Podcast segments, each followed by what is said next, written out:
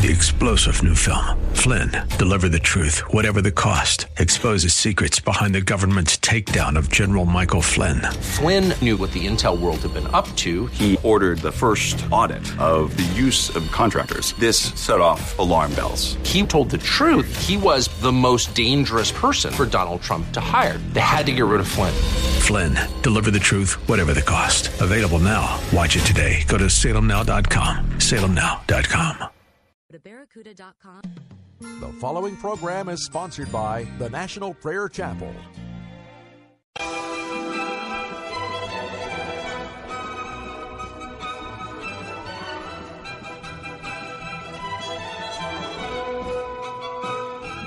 It's time to blow the trumpet in Zion. Welcome to Pilgrim's Progress, brought to you by the National Prayer Chapel with Pastor Ray Greenlee.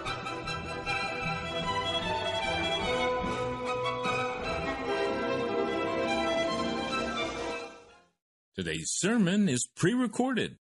Shipwrecked. Oh Lord, don't let me shipwreck my faith. Don't let me shipwreck my life.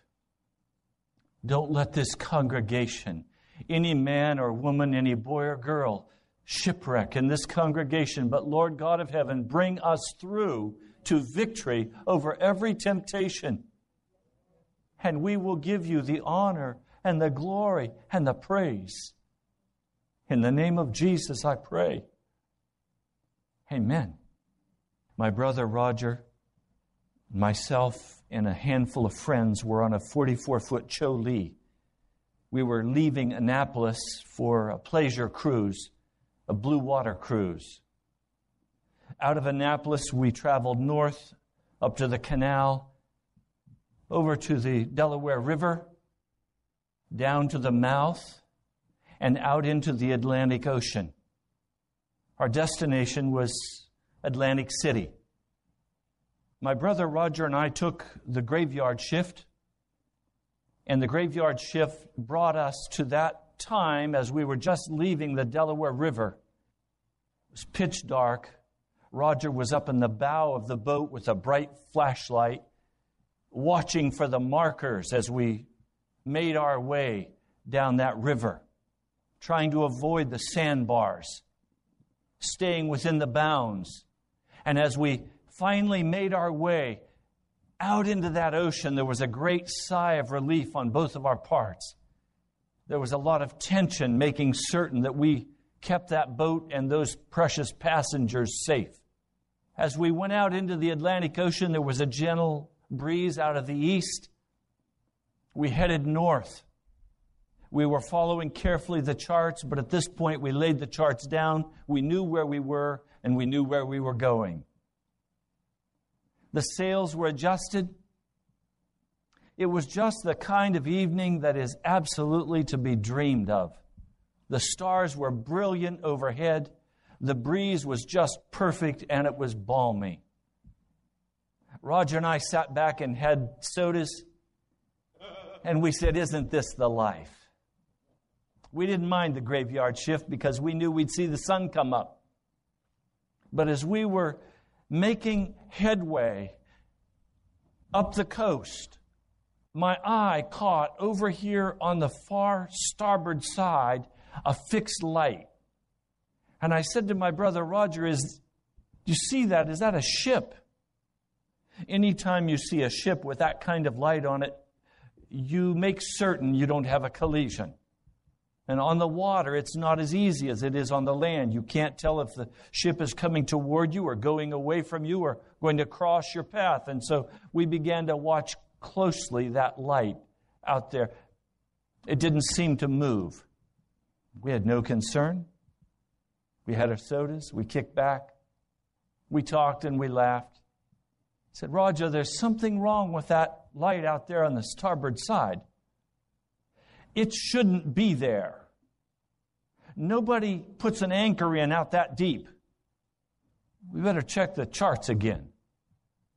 And then Roger said, Ray, don't you remember the last thing the captain said before he went to bed was after we got into the Atlantic Ocean and we headed north on our compass, that we had to watch for a breaker wall. grabbed the binoculars, looked ahead, and the waters were breaking against that solid stone breaker wall. And we were headed dead on. Had we continued in the course we were on, we would have shipwrecked. We quickly came about and went deeper out into the Atlantic to avoid and went around that warning beacon of light that we'd been watching. Now, it would not have mattered had we been concerned and worried and frightened at sailing this boat. As long as we stayed on that course, we were going to hit that wall and we would destroy the boat and possibly lose our lives. It didn't matter if we were angry at each other and having a fight. As long as we stayed on that course, we were going to hit the wall and we were going to destroy life. It didn't matter if we sat back and were casual and relaxed. That wall had no emotion. That wall had no emotion. If we hit that wall, the laws of physics say we're going to crash. There's going to be a grinding and breaking as we slam into it. It doesn't matter what I believe or what you believe about that wall that's ahead. The fact is the wall's there, and if I hit the wall, I'm finished. And the boat sinks with a possible loss of life. Now, Roger and I could have debated for all the remaining time left about what we should do about that wall. Debating about it would not have saved us from crashing. The only thing that would save us from crashing into that wall was to change our course. If we were unwilling to change our course, we were going to crash. No one was going to yell at us and be angry. No one was going to discipline us. The fact was we were going to pay for judgment's sake the laws of physics as we slam into that wall. We could be alone out there in that water, injured and drowning. What I'm trying to tell you is that this is not an emotional issue. There are emotions. Believe me, the adrenaline began to race. We calculated the space we had. What kind of action do we have to take? We swung that boat quickly to the starboard side. We readjusted the sails. We asked the question, do we need to kick the diesel motor in? Frankly, we said no because it'd wake everybody up down below and they'd find out what a fool we'd been. Even in our changing of direction, we were clever. But it didn't matter. All that mattered was that the direction had to be changed. There wasn't anybody up there shouting at me saying, Ray, change your direction, change your direction. Okay, if you make such a mess like that, if you're going to embarrass me like that, if you're going to yell at me like that, I'll change my direction. But as soon as you're gone, I'm going to go back to do what I was doing. No, nobody was doing that to me. The fact was pure, simple, unadulterated. If I didn't change my direction, I was going to crash. I changed my direction. I've been thinking about this in terms of Scripture. Are there patterns that we can begin to identify in the life of Peter, where he refused to change directions and hit the wall? Can we begin to identify what the steps were that caused him to not change direction and hit the wall? And if Peter hit the wall, can we learn from that in a way that we don't follow suit? So let's talk about the Apostle Peter for just a minute. He was a young man, probably not more than 18, 19, 20 years of age when he met Jesus. He was a fisherman. He was a part of a family business. They were probably not rich, but as middle class as you could get in that day. They had their own home. They had their own boats. They had their own nets. They were business people. They were merchants. Now, Peter has been attracted to John the Baptist. He has a heart that is intense. He has emotions that are sharp. He follows John the Baptist, but he also follows his fishing. A man has to make a living. So while some of the others, less responsible, trail off after John the Baptist, Peter stays and takes care of the fishing. Somebody has to do the work. So the disciples, the new two disciples, come to find Peter and say, "We have found the Messiah." Now, I'm sure that galled Peter, because if there was a Messiah, he'd want to be the one to find him. He was that kind of man. But he comes skeptical, questioning, uncertain, and he begins to listen to Jesus. He begins to follow Jesus. He begins to say, "Hey, there's something here I don't understand." Now, to get that kind of response from Peter, Jesus had to give him a whole lot of fish in a very unexpected way. He'd been working all night. He hadn't earned a thing, which hurt his pride tremendously. Jesus knows how to touch your life in just the way necessary to begin to tell you to change directions. Peter's been working all night. He hasn't caught a thing. Jesus calls from the shore. It's now daylight. It's morning. You don't fish in the Sea of Galilee during the day because you can't catch anything with the net. Then the fish see it and flee. "Peter, throw your net out on the other side." "Hey, we've worked all night and haven't caught a thing. But because you say so, okay, I'll do it." An attitude. An attitude. So he throws it overboard. You know the story. It's so full of fish, he can't pull them all in. Hey, wait a minute. Fish are equal to money. So many dollars jumped into his net, he couldn't pull them all in. So he's pulling the money into his boat. And suddenly it dawns on him, he didn't work for that money. It wasn't his fishing that got that money. And he bows down before Jesus and he says, "Oh God, depart from me. I'm a sinner." Now Jesus had Peter's attention. What's it take for you to give your attention to Jesus? Does he have to touch your money? Does he have to touch your reputation? Does he have to touch your comfort zone? What's he have to do to get your attention? To tell you to change direction. Now he's ministered with Jesus. He has seen the evidence that Jesus is in fact the Messiah, the God, the King of the universe. He knows this is true. But Jesus asks him, "Who do you say I am?" And Peter answers in Mark the 8th chapter, "You are the Christ." Verse 30, Jesus warned them not to tell anyone about him. He then began to teach them that the Son of Man must suffer many things and be rejected by the elders, chief priests, teachers of the law, and that he must be killed and after 3 days rise again. He spoke plainly to them about this. Now read that next verse. Peter took him aside. You can see it now. "Jesus, come here a minute. I want to have a word with you." "Jesus, you can't talk like this.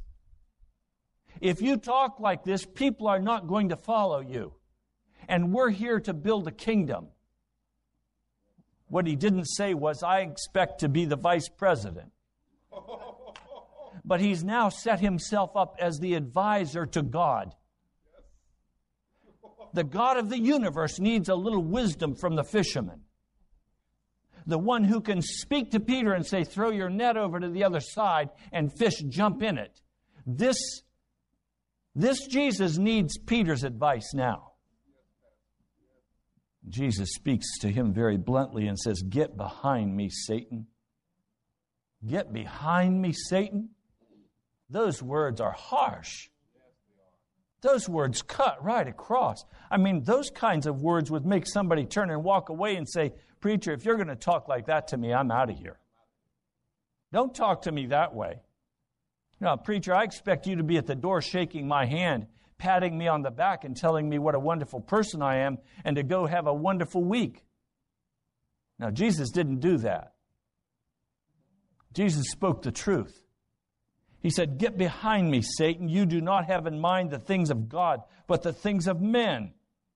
He then calls the whole crowd together, and he begins to teach the people, and Peter especially. Verse 34, "Then he called the crowd to him along with his disciples and said, 'If anyone would come after me, he must deny himself, take up his cross, and follow me.'" Peter is saying, Jesus, if you want to be a success, you're going to have to walk this way. And Jesus says, I'm not here to be a success. I'm here to be a sacrifice. Get behind me, Satan. Peter doesn't catch it. Peter still thinks that Jesus ought to do it his way. This continues through all of the rest of the ministry. The disciples at every possible occasion are fighting with each other over who's going to be the greatest in the kingdom of God. Now, please understand, these disciples have left their fishing businesses behind. They are full-time following Jesus. They are not earning the bread that they're eating. They're many nights sleeping out in the open. They are paying a price to follow Jesus. Their comfort has been thoroughly disrupted. They don't have their life anymore. They don't have their television. They don't have their soft beds. They don't have their family's love. They don't have anything. All they have is following after Jesus. And he's disciplining them and speaking to them in ways that hurt their pride. But they know he's God. And they've learned to love him. And they know they want to follow him. And they know they're willing to do anything to fight for his cause because they've seen his gentleness, they've seen his kindness, they've seen his honesty. They love him. Now, there are several examples that I could share with you. One is the Mount of Transfiguration. Peter is taken with James and John up on the Mountain of Transfiguration where Moses and Elijah comes down and speaks with Jesus. They see Jesus transformed in this being of immense light and glory. What have they been doing just before they see Jesus transformed? Sleeping. They awaken from their sleep, and what does Peter want to do? Does he want to ask a question? He wants to jump into action. Can I build 3 shelters here? One for you, one for Moses. What's Moses want a shelter for on earth? He's got a mansion in heaven. What's Elijah want a wooden shelter for on this mountaintop when he has a chariot waiting to take him back home? Utterly foolish. This is the only recorded time in Scripture when God the Father has to speak and tell a human being to shut up and listen to his son. And it was Peter. The only time in Scripture. So what could Peter have caught that could have saved him the embarrassment of God the Father having to speak and telling him to be quiet? Can you imagine the embarrassment of God having to speak out of the heavens in front of your friends, your peers? I mean, what if you were going down a certain course of action and suddenly everybody around you, they hear God speaking just to you? Saying, hey, bud, you're messing up. Now get it right. I don't want God to do that to me. I can't tell you how many times I've thanked the Lord for hiding my sin. Thank you, Lord, for not exposing me to public ridicule for my sin. Because the Lord knows I've deserved it. It's only his grace that has covered me. Any of you need a covering this week for sin? And God's grace covered you. But when necessary, he will expose you. And he exposed Peter. But now let's look at a model that we can identify clearly. The Scripture lays it out in black and white. There it is. You can see who Peter is. You can see what God does to save him. And it tells us what God wants us to be doing. Go with me to Mark, the 14th chapter. In Mark 14, Jesus is telling the disciples he's going to die. He's going to be crucified. And then in verse 28, He says, "But after I've risen, I will go ahead of you into Galilee." And Peter declared, "Even if all fall away, I will not. I tell you the truth," Jesus answered, "today, yes, tonight, before the rooster crows twice, you yourself will disown me 3 times. But Peter insists emphatically, "Even if I have to die with you, I will never disown you." And all the others said the same. Now, keep your finger right there and go with me to Luke, the 22nd chapter. Luke, the 22nd chapter. In verse 24, they're arguing about who's going to have the power, who's going to be the greatest. And in the context of that whole discussion about who's going to be the greatest, the Lord breaks into that discussion in verse 31 and says, "Simon, Simon, Satan has asked to sift you as wheat." Now, the interesting thing is that "you" is the plural. Satan has asked to sift all of the disciples. But Jesus is not concerned about all of the disciples. He's concerned about Peter, because Peter is the impulsive one. Peter is the one who jumps quickly and thinks afterward. His mouth is always going before his feet begin to move. His mind is dead and his mouth is popping. "Simon, Simon, Satan has asked to sift you as wheat, but I've prayed for you, Simon, that your faith may not fail. And when you've turned back, strengthen your brothers." But he replied, "Lord, I'm ready to go with you to prison and to death." Jesus answered, "I tell you, Peter, before the rooster crows today, you will deny 3 times that you know me." Now we go from that into the story of the Garden of Gethsemane on the Mount of Olives. I want you to notice verse 40. "On reaching the place, he said to them, 'Pray that you will not fall into temptation.' He withdrew about a stone's throw beyond them, knelt down and prayed, 'Father, if you're willing, take this cup from me, yet not my will, but yours be done.' An angel from heaven appeared to him and strengthened him. And being in anguish, he prayed more earnestly, and his sweat was like the drops of blood falling to the ground." What was Jesus doing? Jesus, frankly, was tempted to return to heaven and let us have our own just dues. Jesus did not want to die. He did not want to go to the cross. He wanted to go back home. He wanted to go back to the Father. He was tempted to walk away from us and let us rest under the devil and under the judgment and the fire and brimstone. He was tempted to let us die. And as that temptation came to him, he struggled violently against that temptation. And he struggled violently in his prayer closet. He knew the only place temptation could be destroyed was in his prayer closet. He knew that if the victory were not won in the prayer closet, it would not be won on the field of battle. He knew that if the temptation had not been defeated in the prayer closet, he could not have defeated it when he went to the cross. He would have said no. He would have called 12 legion of angels. He would have destroyed the earth, and he'd have gone back to heaven. And he would have started looking for a new bride. I praise God he didn't do that. I praise God he didn't cast us off. But I want you to hear what he's saying to Peter. Listen to this. Jesus went out as usual to the Mount of Olives, and his disciples followed him. On reaching the place, he said to them, "Pray that you will not fall into temptation." Falling into temptation always occurs when there has not been adequate time in the prayer closet to win the victory over the temptation. You will never change course unless you have changed course in your prayer closet. If you don't pray, you'll be defeated when you meet the devil.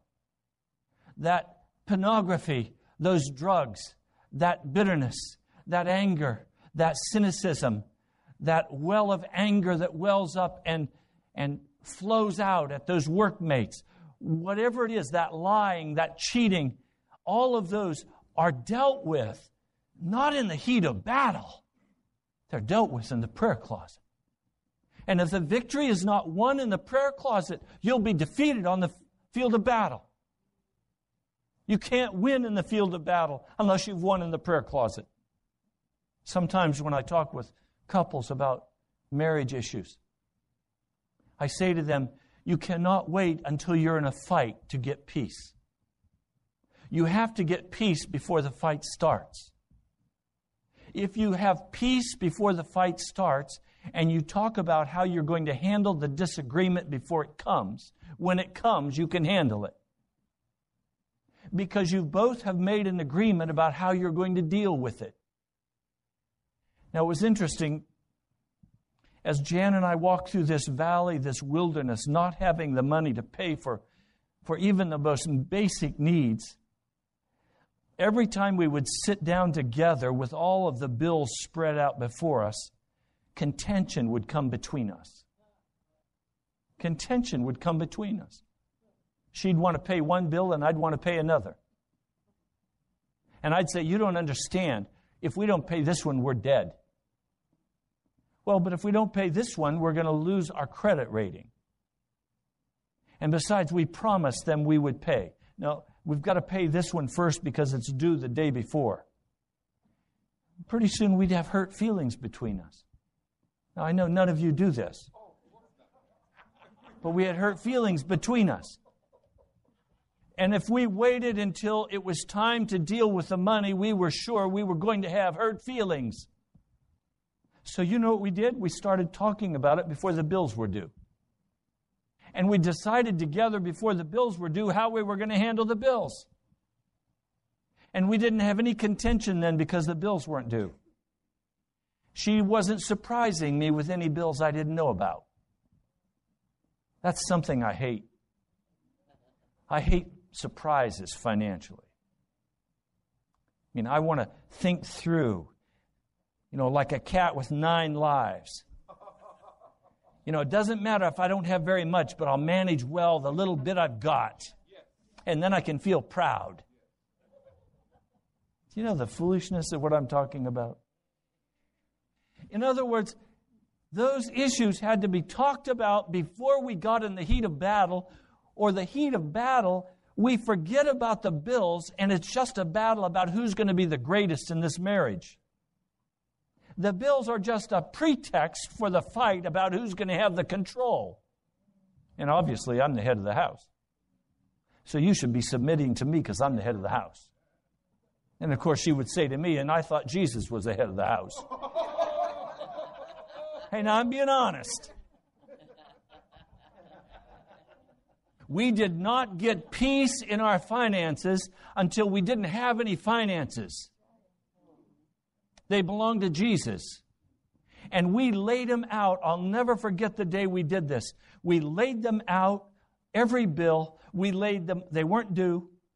We laid them out all before the Lord. We repented of every one that we had created. And we put every bill into the blood of Jesus. And we said, we're never going to fight about these bills again. And we talked through and we prayed through until we were very clear what was going to happen. And I'll tell you what, it's now been several years since we've had one harsh word or critical word between us about finances. Because there's nothing to fight about anymore. Jesus is the greatest. He's the King. He's the Lord. All the bills are His bills. We didn't go create our bills. I trust her not to create our bills, and she trusts me not to create our bills. We talk and pray together about every penny that's spent. We don't walk in the flesh in our finances anymore. We walk in the Spirit of God. That victory came out of the prayer closet. And we had to stay in that prayer closet till the victory was won. Now, what I want you to see is that Peter has been warned by Jesus that Satan wants to sift him. I want to tell you the bad news. Satan wants to sift you. First, because you're a human being. He hates us. He hates human beings who are created in the image of God, because through the human being, the Son of God came, and He loved us with such passion that He provided a way of escape for us through the wickedness of the devil. He hates us. He wants to take every one of us to hell with him. He hates us. So he's at war with us. He's gone out like a lion, seeking whom he may devour. So he comes to this person, and this person is right here, just in the throes of saying, shall I go get those drugs or not? It feels so right. Now you understand, television, newspapers, refrigerators. There are lots of different kinds of drugs. I'm in the throes of saying, shall I go get my drug of choice? If it hasn't been settled in the prayer closet, I will give way, because I can't conquer that sin in my flesh. I can't do it. It'll destroy me. It'll suck me up, and I'll feel so bad afterwards. Have you ever just firmly said in your heart, I'm not going to do that again. I'm not going to say it again. I'm not going to do it again. And very quietly under your breath, you know you're saying, until the next time. I'm not going to do that again.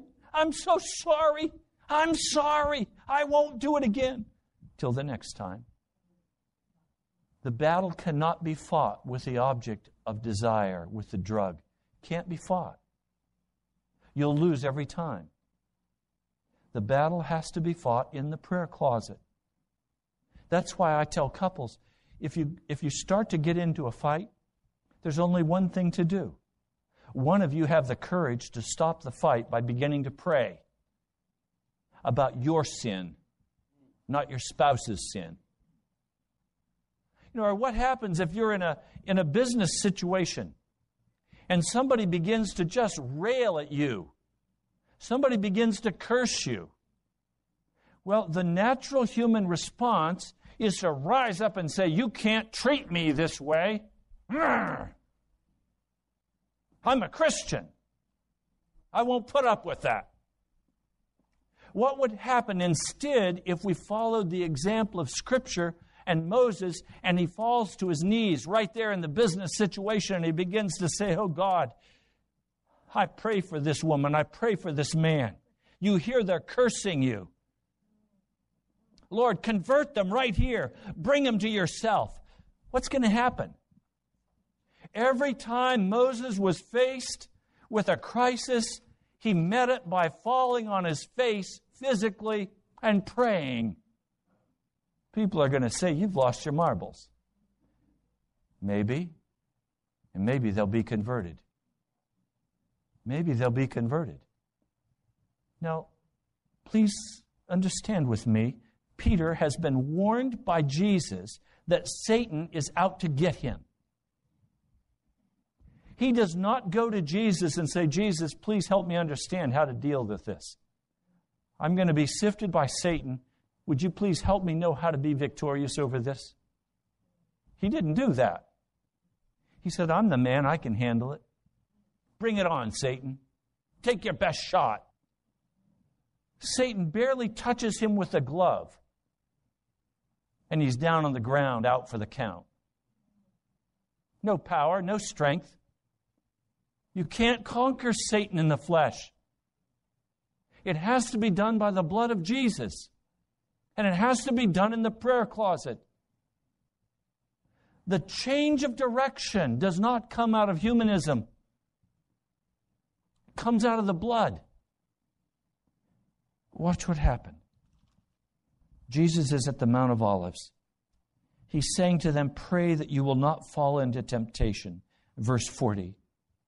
Verse 41, he withdraws about a stone's throw away. He kneels down and he prayed, Father, if you're willing to take this cup. In other words, Jesus is doing now, he is modeling now exactly what he has told his disciples to do. pray that you don't enter into temptation.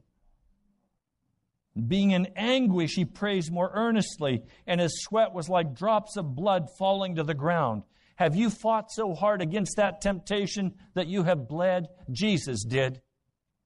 Everything in his heart wanted to go back to heaven and desert his bride. And he said, I will not desert her. I will redeem her. He rose from his prayer. He went back to his disciples, and they were asleep. Notice what it says, exhausted from sorrows. Now, what is the source of the sorrow? The source of the sorrow is they aren't getting their way, and they feel bad.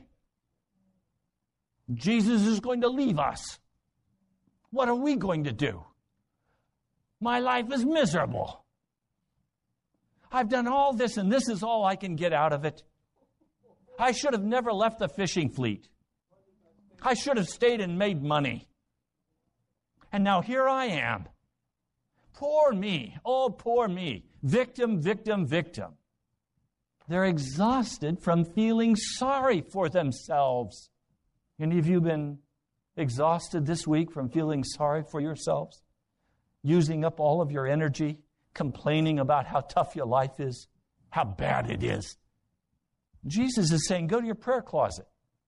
Get the victory in your prayer closet.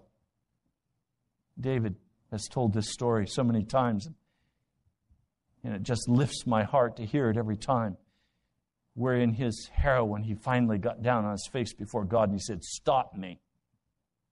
Do whatever you have to do, but stop me. Stop me. And the ulcers came, and the sickness came. And he couldn't stand up because his legs were locked together with ulcers. He was stopped, dead in the water, until God could do a work in his heart and start to turn that hard, stony heart into a heart of flesh. It's not by chance that he was locked on his knees, because that's where the victory comes. And until you're willing to go to your knees and cry out to the Lord God of heaven until you bleed, you're not going to have the victory.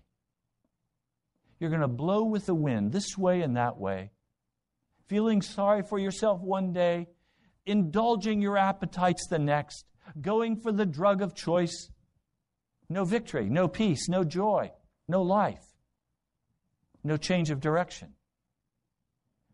He asked them, get up and pray so that you will not fall into temptation. Number two, pray so you don't fall into temptation. While he was still speaking, a crowd came up, and the man who was called Judas, one of the 12, was leading them. He approached Jesus to kiss him, but Jesus asked him, Judas, are you betraying the Son of Man with a kiss? Now, what's Peter do? He moves into action with his sword. He tries to kill the servant of the high priest. And Jesus rebukes him again and says, put your sword away. Do you not know I could bring 12 legions of angels? In other words, here's Peter again standing directly in the way of the Lord God of the universe, impeding his path. Still hasn't learned. You've been getting in God's way. God's been trying to do something, and you just keep getting in the way of it. You've got to have your way. Exhausting yourself, feeling sorry for yourself, thinking how bad life is, but refusing to go to the prayer closet and gain the victory. Talking to everybody else, but not to Jesus. It's amazing the number of times somebody will come to me and start to pour out a tale of woe, and I say, have you been to Jesus about this? Well, no. Well, don't talk to me then. Go to Jesus. Pastor, you're being rough. Hey, I'm not Jesus. I can't pull you through. I can't give you victory over sin. I didn't die for you. Jesus died for you. Go to Jesus. Get the victory. He'll give you the victory. He'll give you the victory. You'll change your direction. The joy of the Lord will start to well up in your heart because you've got the victory. So here's Peter, swinging his sword. And what's his next step? He goes in with a high priest, with the guards, and he sits down with them. And a little girl says to him, "Hey, I saw you with Jesus." "No, you didn't see me with Jesus. I don't know the man." 3 times he denied any knowledge of who Jesus was, denied that he had followed Jesus, totally repudiated his relationship with Jesus. Now, if this had been an isolated event, we could just say, you know, Peter was just overcome with the moment. But that's not true.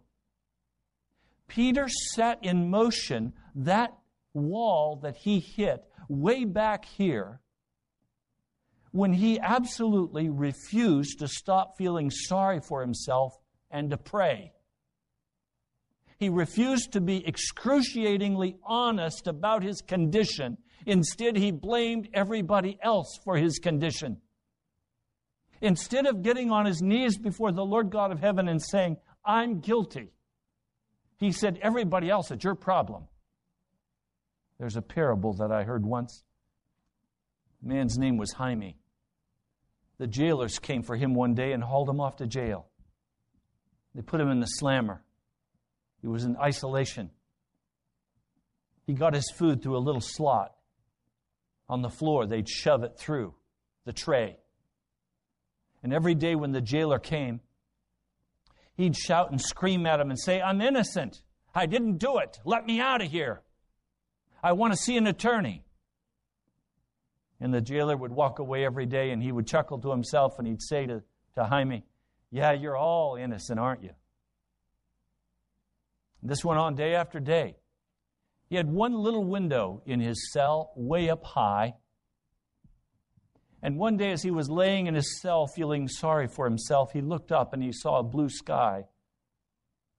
And suddenly, he found himself looking in on his miserable life from the outside. And he said, "While I'm here in all of this mess, life is going by me, and I am missing out on everything." And he began to weep. And he said, "I'm guilty. I'm guilty." Shortly after that, he looked at the door. Something wrong with it. Didn't look quite right. He got up from his mat. He went over and he pushed a little on the door, and it swung wide open. Jaime walked out of prison a free man. We create these prisons for ourselves of misery. And finally, the day comes by the power of the blood of Jesus when we can look into that miserable little cell that we've contained ourselves in and look in from the outside and finally admit, "I'm guilty. I'm shipwrecked. I've made a mess of my life. I'm not going to make it out of this alive. I'm guilty." That's what the blood of Jesus is for, because it opens the prison door and sets the captive free. Some of you have been in your jail cell a long time. Worn yourself out feeling sorry for yourself. Miserable. No peace, no joy. Today, are you willing to say, "I'm guilty"? And by the blood of Jesus, walk free? Are you willing to go to the prayer closet and fight this thing out with God and stop fighting it out with people? To go into the prayer closet and get on your face before Almighty God and say, "Lord God, if you don't change me, I'm not going to be changed. If you don't deliver me, I'm not going to be delivered. If you don't change me, I'm not going to be changed. I'm going to hit the wall. I'm shipwrecked. I'm going to die." Until you go to the prayer closet and do that kind of work, you're not going to be free. Jesus was without sin, and yet the temptation was so powerful upon him that he had to pray in the Garden of Gethsemane he had to shed blood in the Garden of Gethsemane. And he was sinless. That's the same work we have to do. It means giving up our pride. It means giving up our arrogance. It means giving up being right. It means seeking Jesus with all of our heart and asking Him to do whatever He has to do to stop us in our tracks and to turn us from the way of death to the way of life. Now, very quickly, I'm going to tell you the rest of the story. When Jesus turned and looked at Peter, it was obvious that Jesus knew Peter, even if Peter didn't know Jesus. Jesus' temptation had been to deny that He knew us. He won the victory. He went to the cross. And on that Sunday morning, He was resurrected. And then there was a breakfast meeting with Peter. And Jesus asked him a simple question. And this is right at the root of everything we're dealing with. Do you love these fish more than me, Peter? Do you love your little prison more than me, Peter? Do you love your misery more than me, Peter? Do you love your lifestyle more than me, Peter? And Peter answers, Lord, you know I love you. Again, he was asked, do you love me more than these, Peter? 3 times Jesus asked him that question. And then Jesus speaks the most profound, awesome invitation. He says, follow me. Don't follow your father's fishing fleet. Don't follow your career. Don't follow your dreams. Don't follow some carrot, some quick-to-get-rich scheme. Don't follow that. He said, follow me. Follow the person, Jesus Christ. Are you free today? Or are you bound? Are you caught in a prison of misery or a prison of sin? Are you willing to say today, I'm guilty? And are you willing to go to your prayer closet and do the work?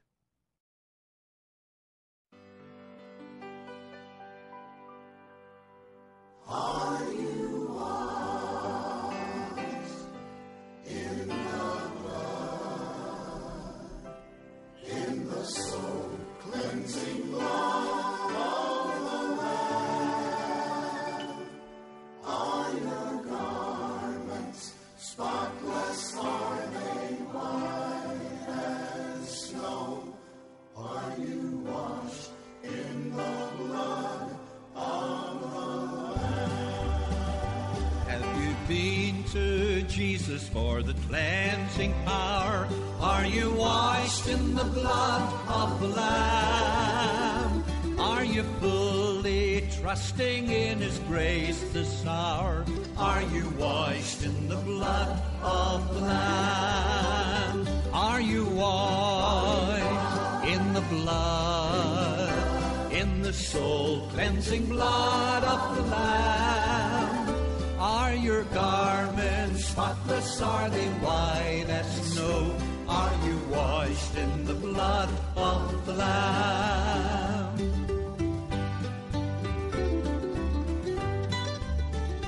Are you walking daily by the Savior's side? Are you washed in the blood of the Lamb? Do you rest each moment in the crucified? Are you washed in the blood of the Lamb? When the bridegroom cometh, will your robes be white, pure and white in the blood of the Lamb? Will your soul be ready for the mansion bright? Are you washed in the blood of the Lamb? Are you washed in the blood, in the soul-cleansing blood of the Lamb? Are your garments spotless? Are they white as snow? Are you washed in the blood of the Lamb? There is power, power, wonder-working power in the blood of the Lamb. There is power, power, sin-destroying power in the precious blood of the Lamb. Are you washed in the blood, in the soul-cleansing blood of the Lamb? Are your garments spotless? Are they white as snow? Are you washed in the blood of the Lamb? Are you washed in the blood of the Lamb?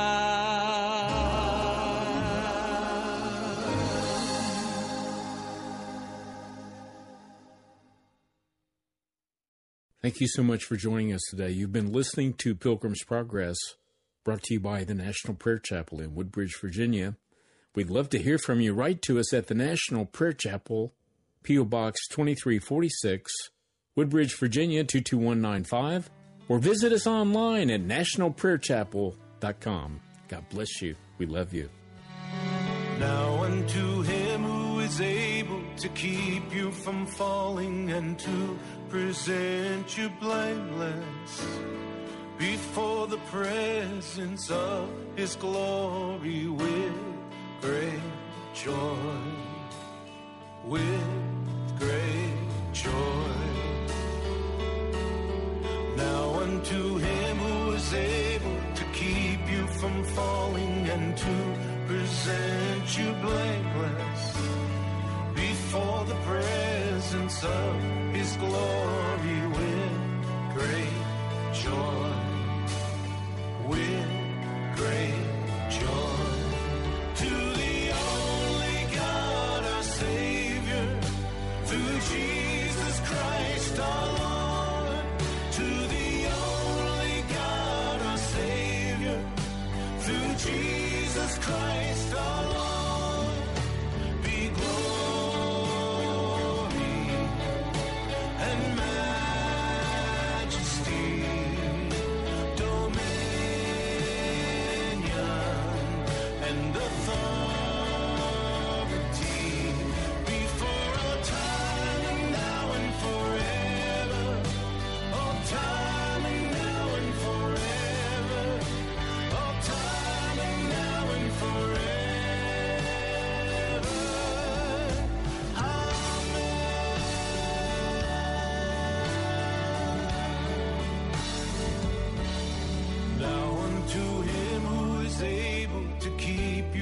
Falling and to present you blameless before the presence of his glory with great joy, with great joy. To the only God, our Savior, through Jesus Christ our Lord, to the only God, our Savior, through Jesus Christ our Lord, be glory and majesty, dominion and authority, before all time and now and forever, all time and now and forever, all time.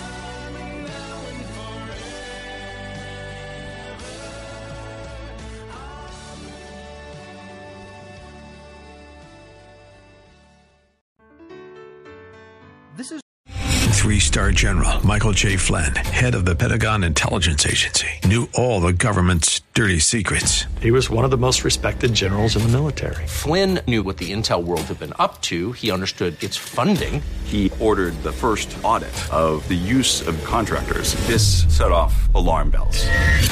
The explosive new documentary, Flynn, Deliver the Truth, Whatever the Cost, and covers the facts behind this scandal. Flynn told the truth. He was the most dangerous person for Donald Trump to hire. I find out the worst enemy that I'm going to face in my life is right here in America. They took my assessment and they wanted me to change it. And I was like, I'm not changing it. They had to get rid of Flynn. With in-depth interviews, archival footage, and never-before-seen personal records of the man behind the headlines. I just felt like I was drowning. Flynn, Deliver the Truth, Whatever the Cost. Available now. Watch it today. Go to SalemNow.com. SalemNow.com.